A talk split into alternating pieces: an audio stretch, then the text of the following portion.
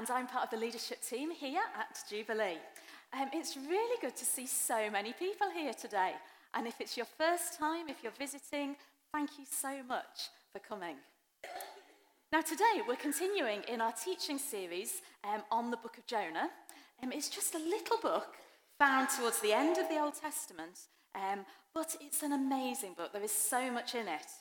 And Alison spoke two weeks ago um, from chapter 1 on how um, Jonah tried to run away from God, um, but ended up being swallowed by the big fish.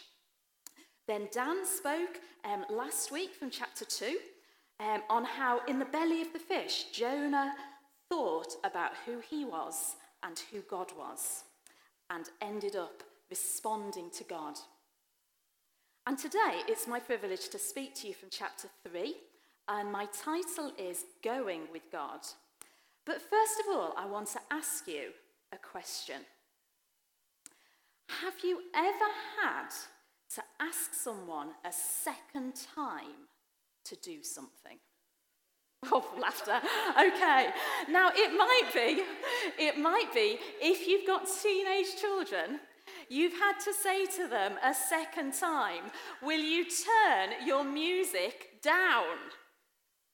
It might be that you are a teenager and you've had to say to your parents a second time, Can you play some decent music? Um, or it might be that you've been in a car with somebody, maybe your partner, maybe a friend, and you've had to say a second time, The speed cameras, you need to slow down. I think some of you might have had that. So, chapter 3 is the story of how God had to tell Jonah a second time to do something before he obeyed God. And I'm simply dividing the story up today into Jonah's response, the Ninevites' response, God's response, and then seeing what we, as a people here today, can learn from that. So, first of all, Jonah's response. Jonah's the man that um, we are going to be learning about today, okay? So Jonah was swallowed by a big fish because he decided to run away from God, and we're going to learn more about Jonah today, Mark. So, Jonah chapter 3, verses 1 and 2.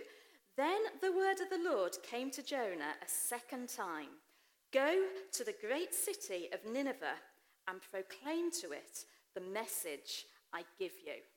I'm reading lots of different parts of the Bible today. The words will be coming up on the screens around, or if you've got your own Bible, you can turn to them. But that's Jonah chapter 3, verse 1 and 2. So the word of the Lord came to Jonah, but the first time the word of the Lord had come to Jonah was right back at the start of this book in Jonah chapter 1. And there it says, The word of the Lord came to Jonah Go to the great city of Nineveh and preach against it, because its wickedness has come up before me.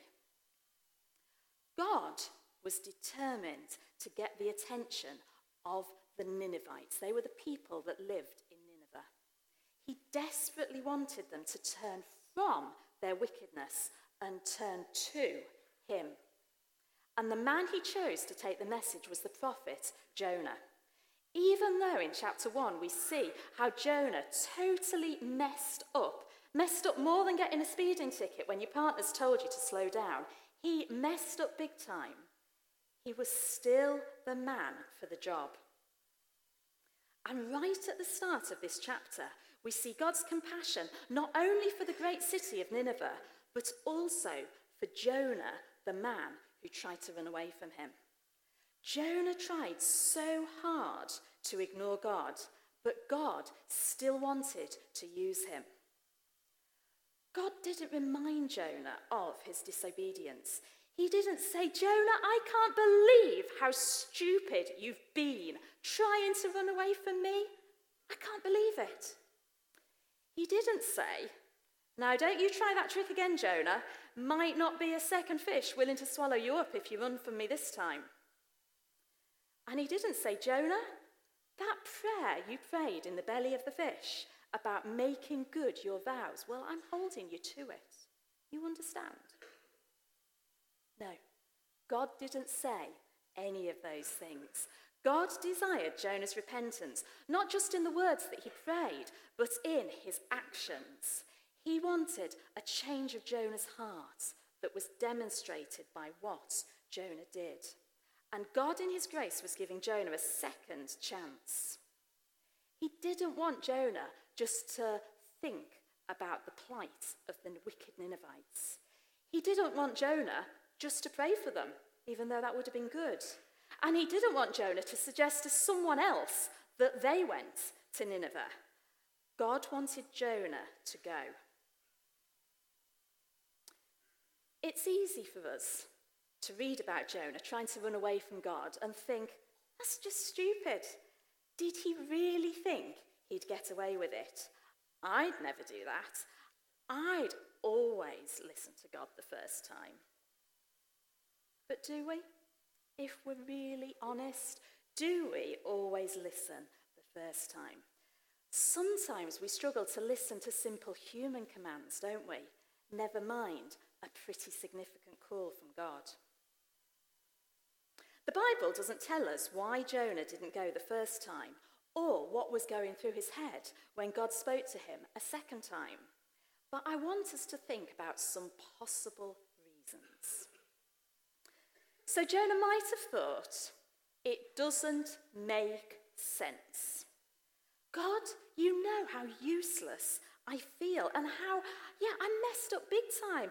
And I'm still pretty wobbly after those three days in the fish guard. And I don't even know the way to Nineveh. It doesn't make sense. Jonah might have thought, God, it's scary. Those Ninevites are so wicked. You said so, God, yourself. There's no way they'll listen to me. They'll probably slit my throat or skin me alive. No way. Or he might have thought, it's not my thing. God, I've never been to Nineveh. You know I don't like traveling. I don't even like those people. God, just ask someone else. These reasons could make sense. They're quite valid ar- arguments. But something had changed between when God said go the first time to Jonah and when he said go again. The Ninevites hadn't changed. God certainly hadn't changed. But in the belly of the fish, Jonah had had an encounter with the living God. So when God said to him a second time, Go, he obeyed. Jonah 3, verse 3 says, Jonah obeyed the word of the Lord and went to Nineveh. Nice and simple. Probably not. We don't know where the fish vomited Jonah onto dry land. We don't know how soon God spoke to Jonah when he found himself on the beach. But Nineveh was inland, okay, in northern Iraq, where the modern day city of Mosul is. So the nearest that Jonah was to the city of Nineveh was about 400 miles, and it could have been much, much further. Jonah had to get to Nineveh, probably walking all the way. There were no sat navs, there were no signposts, there probably weren't even any pavements. Do you know, sometimes it's hard to walk to the front of church, isn't it? To bring a prayer or a, a message of encouragement. And sometimes we struggle to get up and go out to church to pray when it's cold and wet and you've just had your tea. Jonah had to go all the way to Nineveh. What was going through his mind as he walked? We, we don't know. The Bible doesn't tell us. When did he give, when did God give him the message to proclaim? As he set off, or when he could actually see Nineveh in the distance? We don't know that either. But I believe that as he walked, he proved God's faithfulness. Physically, Jonah was crossing into new countries, and he was crossing religious and cultural boundaries. He was leaving behind a known way of life and going into an unknown place with unknown life and customs and religion. He was going from where he was accepted to where he was a stranger. He was going from where he was safe to where he was most certainly in danger. Yeah, archaeology shows that the town of Nineveh, the city of Nineveh, was in some ways like a modern city of culture. Um, there were parks, there were gardens, there were public squares, there was even a zoo there. But the Assyrians who ruled the city were building their huge empire through wickedness and violence. It wasn't a nice place to go if you weren't one of them. But Jonah, the man who had encountered God in the belly of the fish, didn't focus on the questions. He didn't focus on his past failures or on his present fears. He heard God speak, and the second time he obeyed God. So, if we carry on into, into the passage, we'll look now at the Ninevites' response. It says, Jonah 3, verse 3 Now, Nineveh was a very large city. It took three days to go through it. Jonah began by going a day's journey into the city, proclaiming, 40 more days, and Nineveh will be overthrown. The Ninevites believed God, and a fast was proclaimed, and all of them, from the greatest to the least, put on sackcloth. When Jonah's warning reached the king of Nineveh, he rose from his throne, took off his royal robes, covered himself with sackcloth, and sat down in the dust. He told his people in verse 8 Let everyone call urgently on God. Let them give up their evil ways and their violence. Who knows? God may yet relent and with compassion turn from his fierce anger so we will not perish. Wow, an eight word sermon. 40 more days and Nineveh will be overthrown. In that bit, Jonah doesn't even mention God. Did he say more? Possibly. But those eight words were the crucial message that God wanted the people here and wanted us to hear as we read the Bible now. We're not told whether Jonah reminded the people of how evil they were, that they needed to repent or to fast or to pray. We're simply told that he gave them an eight word prophetic message and discovered that God had gone ahead of him. God was already there in the city. Just as God had gone ahead of Jonah and provided a fish to save him from drowning in chapter 1, God had again gone ahead of Jonah and was moving in the hearts of the wicked people. The power of Jonah's message wasn't just in what Jonah said, but it was in his actual going and saying it.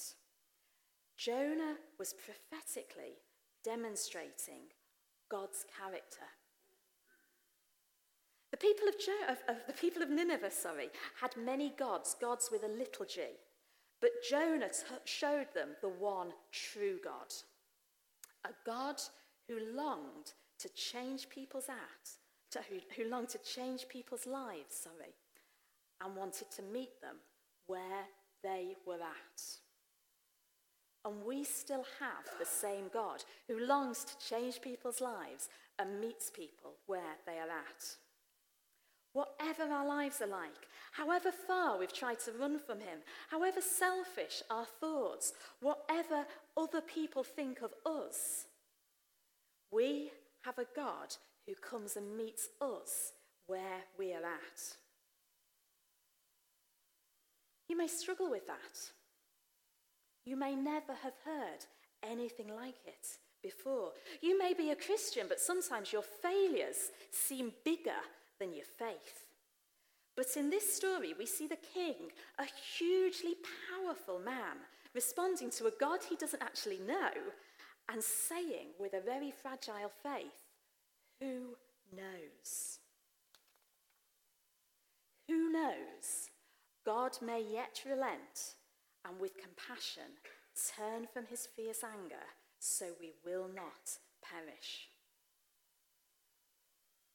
The king tells the people of Nineveh, it was about half the population of Hull, to turn from their evil ways, to humble themselves. That would be shown in their fasting and their sackcloth and ashes. And it wasn't just the people that were to fast, but their animals too.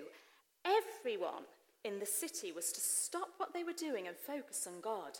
Not focus on their livelihoods, not focus on their animals, not focus on trading goods or travelling around the city on horseback or in carriages. They were all to stop and call urgently on God. Not on one of their many little gods, but on the one true God who held their future in the balance. Excuse me a minute.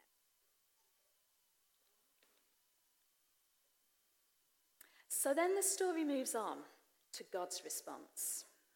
And at the end of the chapter, in verse 10, we read When God saw what they did and how they turned from their evil ways, he relented and did not bring on them the destruction he had threatened. Wow.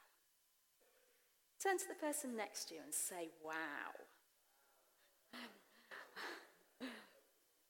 People think the miracle in the book of Jonah is the, the big fish coming and swallowing Jonah and keep him safe, keeping him safe until they got to dry land. Yeah, that was a miracle. I'm not denying that. But in that miracle, one man was saved. Here in chapter 3, a huge miracle occurs. The whole city turns to God. The whole city was saved. And as they turned from their evil ways, God turned away from the destruction he was threatening the city with. God responded as the people responded to him. In the New Testament book of Romans, we read If you declare with your mouth Jesus is Lord and believe in your heart that God raised him from the dead, you will be saved. God still responds as we respond to him. Can you imagine what this city would look like if the whole city responded to God? I can't. Do you know, I can't even imagine what my street would look like if my neighbours, my friends along the street turned to God. I can't believe what it would look like if my close friends who don't know Jesus responded to God. But I long to see God changing hearts in this city. I long to see Him bringing healing where there's pain, bringing freedom so people can worship Him, giving hope where there is despair. That's what God did in Nineveh, and that's what our God still does today. I think that's a bit exciting. That's what God did in Nineveh, and that's what God still does today. So, what are we going to do about it? Thank you, Carl. There was a wow from the middle there. Um, Jonah was sent on a mission. And Jonah's go was to go to Nineveh. Jesus was sent on a mission. His go was to go from heaven to come to earth. And as he was leaving the earth, in Matthew 28, he said, Therefore, go and make disciples of all nations, baptizing them in the name of the Father and of the Son and of the Holy Spirit, and teaching them to obey everything I have commanded you. We are to go and tell people the good news of Jesus. These verses are sometimes called the Great Commission. And Rick Warren, Rick Warren sorry, in his book, The Purpose Driven Life, says this commission was given to every follower of Jesus, not just pastors and missionaries alone. This is your commission from Jesus, and it is not optional. These words of Jesus are not the great suggestion. If you are part of God's family, your response is mandatory or compulsory. To ignore it would be disobedience. Hard words, aren't they? But Jesus tells us to go. God chooses us as believers, as friends of Jesus, to be part of his rescue mission to the world, and he still says go. It might be go and join the outreach team and speak hope into people's lives on the streets of Hull. Do you know, yesterday the outreach team went out and they prayed for so many people on the streets, and they had five people making commitments to follow Jesus. That is exciting, isn't it? God might say, Go and offer to pray for your friend who's unwell. Don't just pray for them on your own. Go and say to them, Can I pray for you? I believe God heals. He might say, Go and be part of our next church plant in North Hull. 2 Corinthians 5, verse 11 and 14 says, Since then we know what it is to fear the Lord, we try to persuade others. For Christ's love compels us, because we are convinced that one died for all, and therefore all died. And he died for all, that those who live should no longer live for themselves, but for him who died for them and was raised again. That's surrender. Earlier, we considered three possible excuses Jonah could have used when God said go. It doesn't make sense. It's scary. It's not my thing. And in the last five minutes, I want us to think about those possible excuses. So, the first one, it doesn't make sense. Over and over in the Bible, we read of people who obeyed God even when it didn't make sense. Without God, it doesn't make sense to give away our money in the offering back to God to use for his purposes through this church. Without God, it doesn't make sense to volunteer week after week after week in the church. Without God, it doesn't make sense to get up early to pray. You know, this week I was speaking to someone and they had got annual leave that they needed to use up at work. And they decided to take a day off and come in and serve in church. Do you know, without God, this doesn't make sense, does it? Without God, it doesn't make sense to move into new parts of the city and build relationships with people we don't know so they too can hear of a God who transforms lives. It might not make sense, but it excites me. So, the second possible excuse, it's scary. Yeah, sometimes God does ask us to do things that are scary as we believe in Him. Since 2008, I'd worked in a charity here in the city. Um, two years ago, I reduced my hours so I had more time to serve here in Jubilee. But increasingly last year, I believed that God was saying that my time there was coming to an end. Finally, in September, I handed in my notice. It was scary when I wrote my resignation letter. And yeah, I actually burst into tears when I gave it to my boss. Um, that was how scary the step was for me. It was scary in December when I left services I was passionate about and colleagues who were my good friends. But I knew God was saying go, and I knew I had to obey. It was scary when God asked Steve and Joe to move to Hull, to plant a church in a city they didn't know and they hadn't been to. And yeah, look around at us here today.